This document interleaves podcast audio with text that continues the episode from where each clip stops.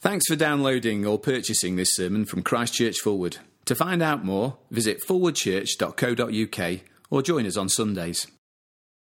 These words from the, beginning of uh, the book of Revelation Blessed are those who hear it and take to heart what is written in it. And Heavenly Father, it's our joy and our privilege to humbly claim that promise of yours as we come to your word now. In Jesus' name, Amen.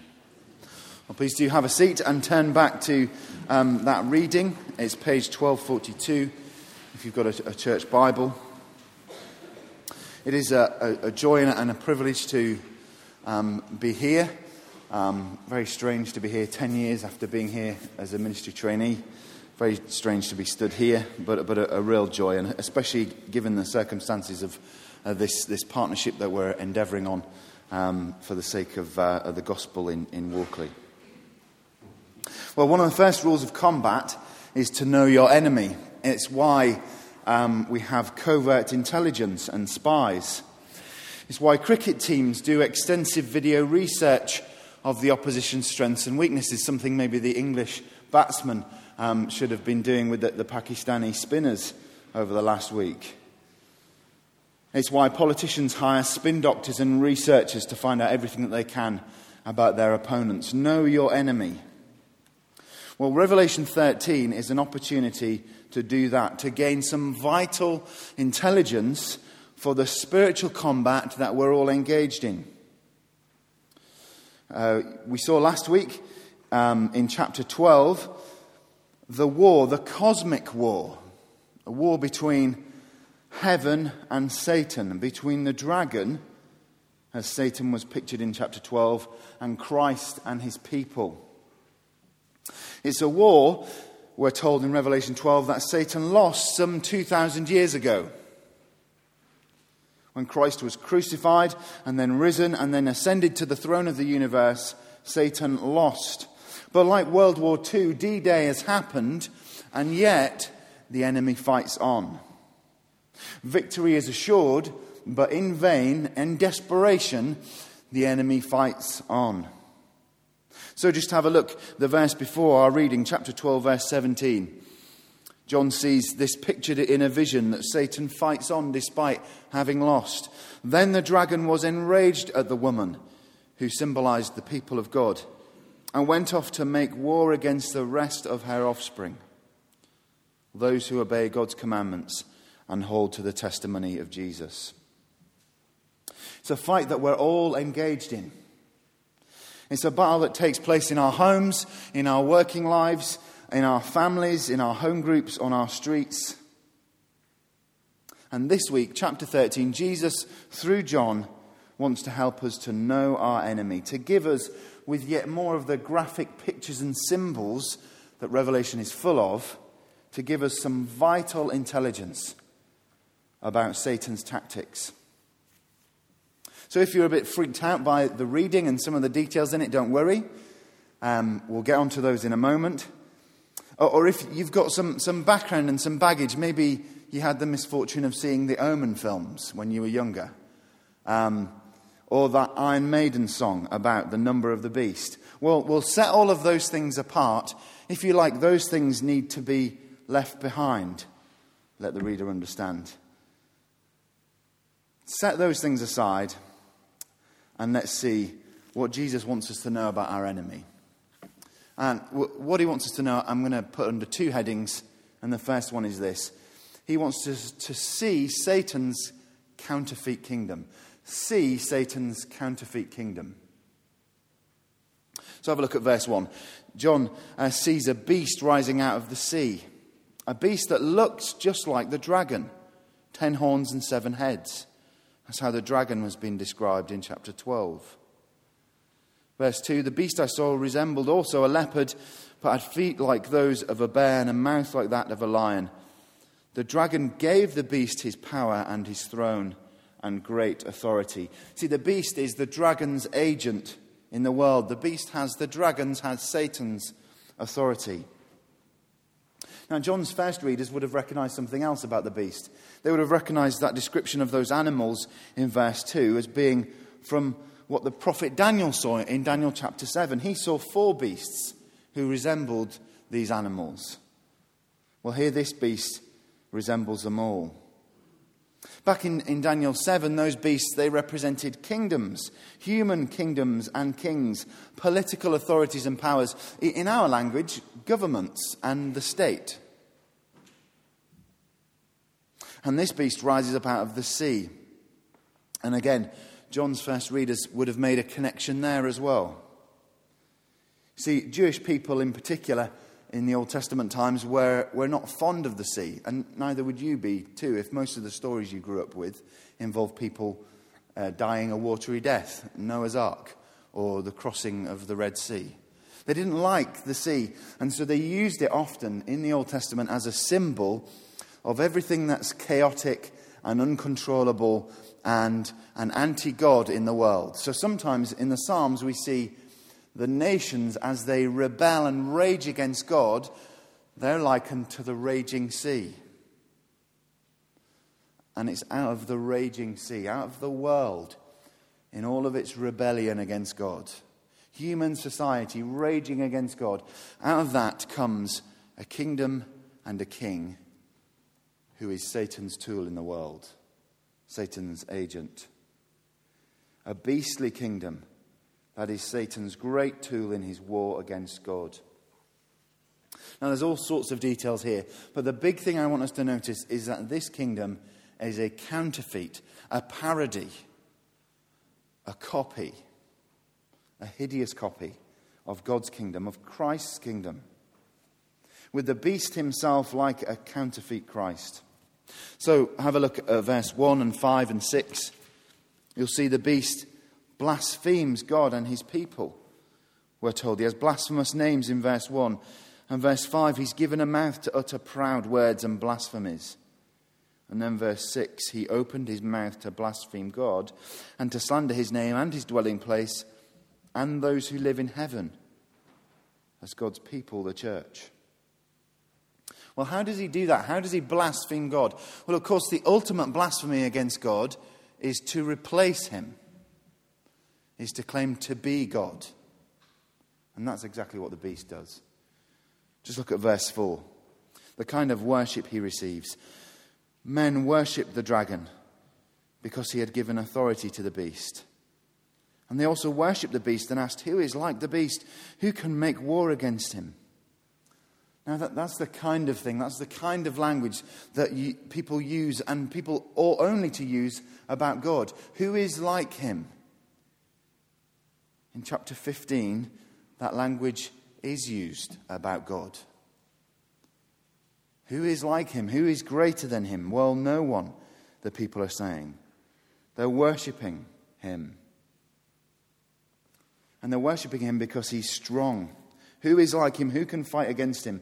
That is, the beast claimed to be powerful, powerful enough to protect, to give security. And it seems like the whole globe um, worships the beast as well. Verse 7 He was given power to make war against the saints and to conquer them, and he was given authority over every tribe, people, language, and nation. Elsewhere in Revelation, that very description has been used of Christ's kingdom, every tribe, people, language, and nation. The beast claims to be able to draw all people together under the same religion, under the same worship. He claims to offer not just security, but unity. He also claims to offer prosperity. Verse 16 and 17. People have to receive a mark of the beast in order um, to buy or sell. That is, they have to look to the beast for their material needs. You have to look to the beast for health and for wealth, for prosperity, for their welfare. The beast claims to offer prosperity. And there's a strong hint that the beast even claims to have power over death. Did you notice it? Notice it keeps saying that one of the beast's heads had a fatal wound. And yet the fatal wound had been healed. Now, normally, fatal wounds don't get healed. That's the point of a fatal wound But it's a kind of a mock resurrection for this mock Christ. But there's more. You see, this beast John wants to tell us, Jesus wants to tell us, this beast is only able to do everything that he does because he's got another beastly ally. So John sees, verse 11, another beast coming up out of the earth this time. And if the sea beast is ungodly, perverted human government and authority, well, the beast from the land seems to be ungodly, perverted religion. So, verse 11 this beast look, had two horns like a lamb. He looks like a lamb.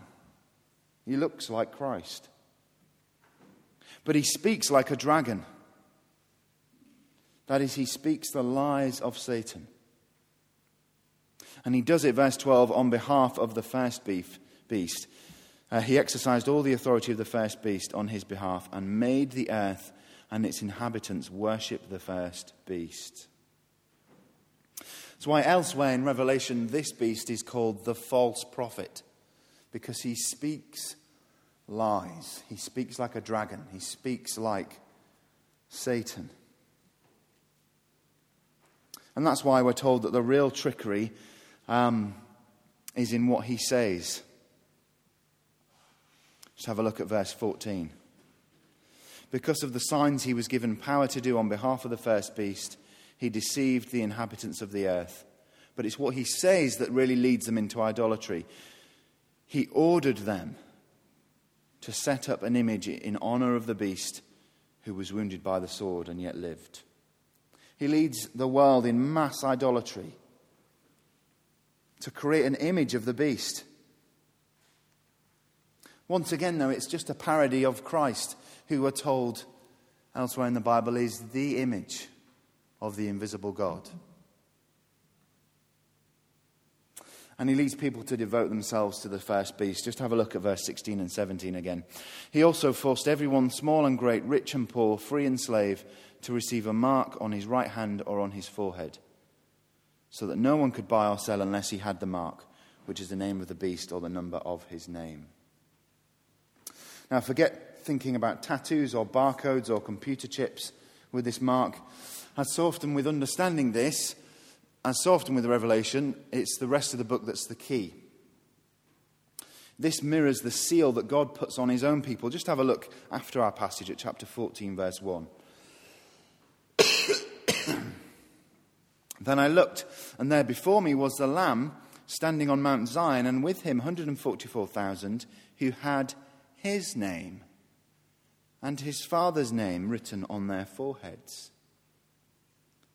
God marks out his people with his name, branding them with his ownership and protection and identity. Well, the beast mocks that.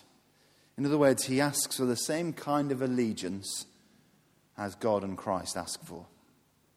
He receives the same kind of allegiance. People are marked out. People belong. People get their identity. People seek protection from the beast. So, what we've got then, we've got ungodly power, ungodly human power, and ungodly religion, power and false religion ganging up together to parody God's kingdom. And what they do together is mount an all out assault on God's kingdom. Look at verse 7. He was given power to make war against the saints and to conquer them. Or verse 15. He was given power to give breath to the image of the first beast so that it could speak and cause all who refuse to worship the image to be killed. So, who, who, or what, and, and when are these beasts? Well, I'm very sure that John's first readers would have read this or heard it read in their church service, and they would have thought straight away of the Roman Empire, of Caesar, uh, of the emperor cult. All seven places that this book was written to, all seven cities, by the end of the first century, they all had a temple built for Caesar. Caesar, who called himself Augustus, which means the one who ought to be worshipped. Caesar, who often called himself the Son of God. Caesar is Lord was the cry that echoed around the Roman Empire. He had a global kingdom. He was a king with delusions of divinity. He controlled trade and he persecuted God's people. It all fitted. So, whew, yeah, it's just a nice history lesson. Whew. The beast has been and gone. A nice history lesson, a welcome reminder that we here in the civilized West, we don't live in such terrible times anymore. Let's close our Bibles and bring on the Sunday roast. But Satan is behind this, isn't he? And, and Satan hasn't changed his tactics. Which is why all throughout history, since Revelation was written, different Christians at different times and different places have seen this chapter and they've seen something of what they were experiencing. For, from the reformers who were being persecuted by medieval Catholicism, um, or those who lived in, live in, in Stalinist Russia, or Nazi Germany, or those who experienced life under Pol Pot. They all smelt something beastly in what they were experiencing. And isn't there something of this in what Christian brothers and sisters of ours around the world are facing today?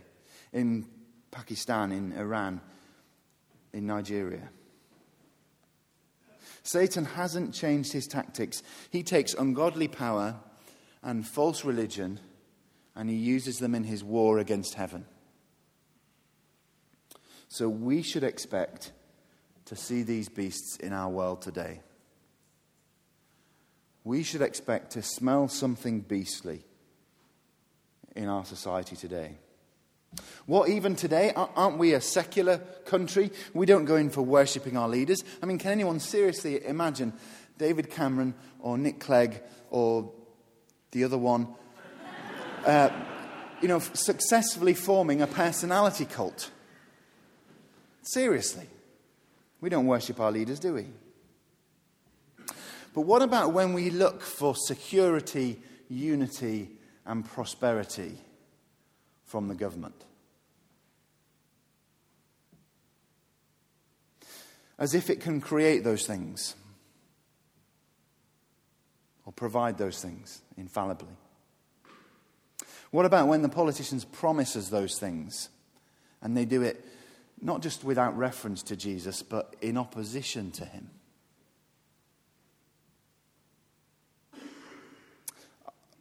Our, our, country has its fair amount of false religion too, doesn't it? We might be a secular country, but secularism is just a human centered religion. Secular humanism, materialistic atheism, they all place ourselves, they place humanity at the center where we get to decide what's right or wrong. But you might say, well, we're not ruled by totalitarian tyrants like Caesar, like Pol Pot or Simon Cowell. We're a democracy. Yeah, democracy is a wonderful thing in so many ways, isn't it? A wonderful thing. But how easily it can descend into worship of demos the people. See, the beast describe what happens when a society agrees with John Lennon that there's no heaven, no hell below us, above us only sky. When that happens, who becomes God? We do. And especially whoever it is that managed to scramble to the top of the human pile. But surely we don't kill people over religion here, do we? It's not done, it's not civilized, it's not cricket. We're too tolerant and developed for that, aren't we? Well, maybe not death. And for that mercy, we should thank God. Well, what about the case, for example, of Lillian Ladele, a Christian registrar who was disciplined by Islington Council because her conscience would not allow her to perform civil partnership ceremonies.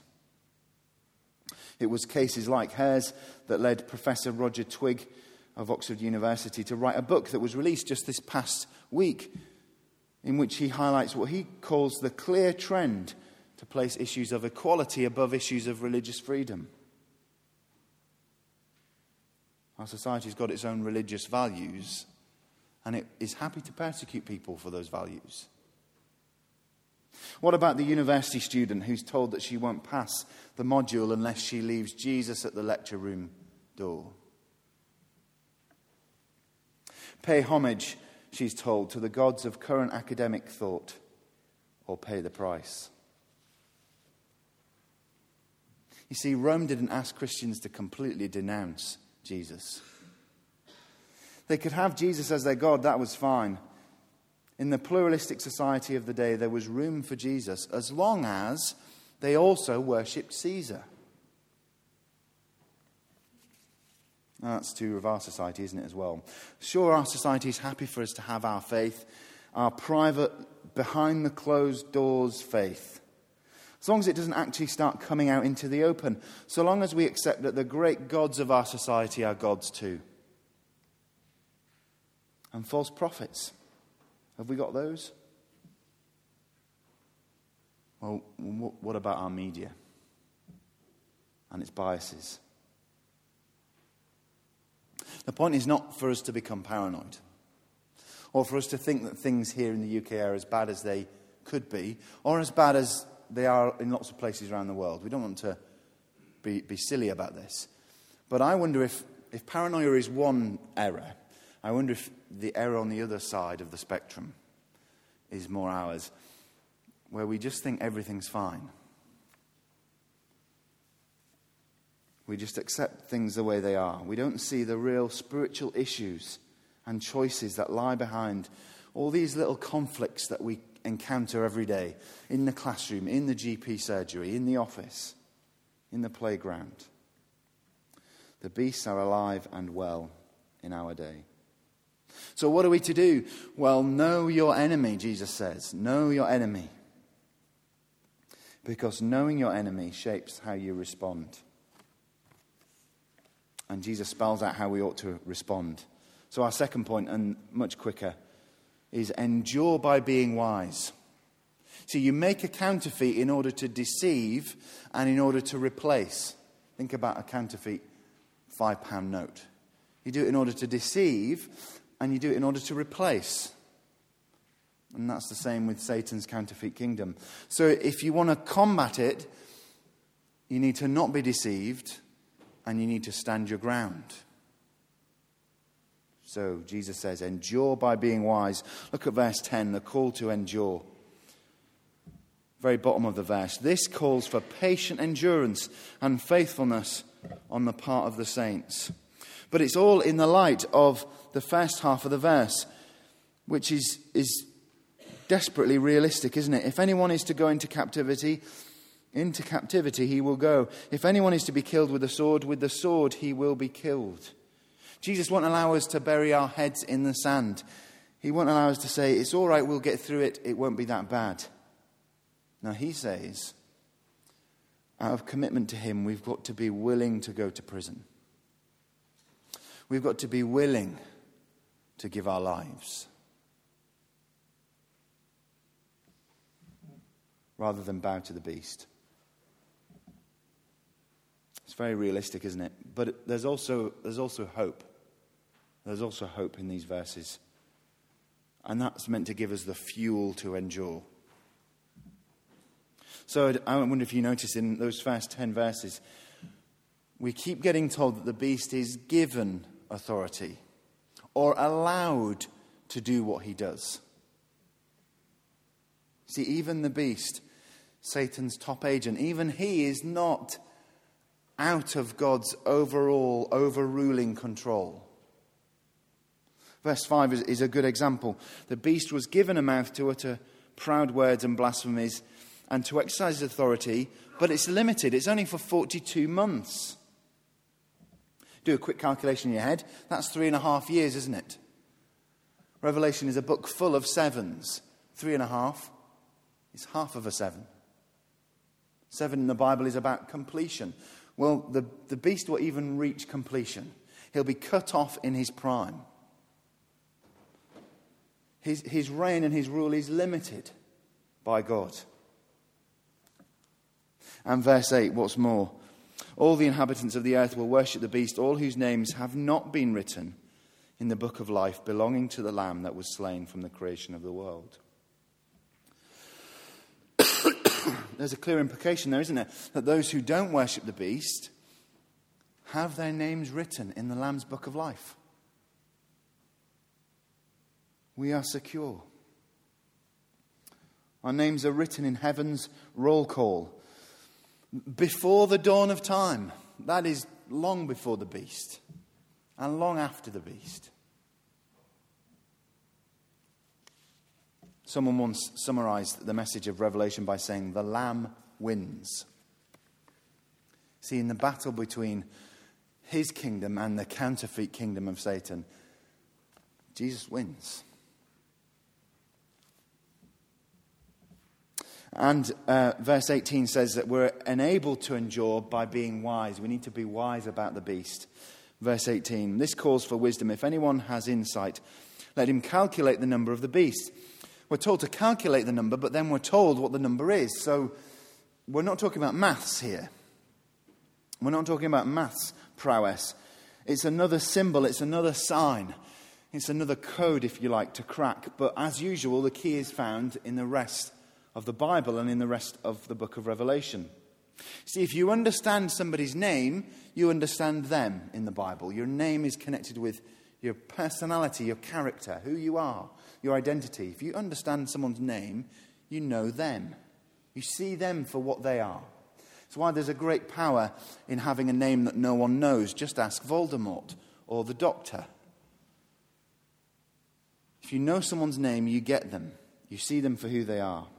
And in particular, if you see a counterfeit for what it is, then it has no power over you. So the beast's name is 666, but we're told more than that. It's man's number, that is the number of humanity. See what happened on day six of creation? Humanity was created. And so were the beasts, of course. Six, six, six, six, three times, perhaps to mirror God the Trinity or God's holy, holy, holiness. Because this beast is humanity exalting himself, humanity puffing out his chest and drawing himself up to his full height and trying as hard as he can to be God. But there's a deep irony because the name is still a bunch of sixes. Man's number. Try as hard as he can to be God. Write it three times if you like. You're still just humanity. It's still the number not of God, but of a human being. And of course, six never gets to seven, does it? Again, Revelation is a book full of sevens, isn't it? And seven is to do with completion, to do with maturity, to do with God's rest. The Sabbath was day seven. And in chapter 14, we'll be told that those who follow the beast will not get rest. They won't enter the rest of God's eternal kingdom. See, the beast and all who follow him are trapped in day six, never arriving at seven, always falling short of the glory of God. Be wise. That is, see the beast for what it is. See through all the spin and the posturing and the power and the pretensions. When it looks to us like the beast is too strong and we can't fight it. When we're told, for example, that what we believe is in, in decline and it's inevitable. We're archaic and going out of date. Well, see the beast for what it is man puffing out his chest, but in the process, horror, horribly disfiguring himself. In the process, becoming less than human, becoming a beast. In other words, spot the fake, know your enemy. stand firm. Let's pray.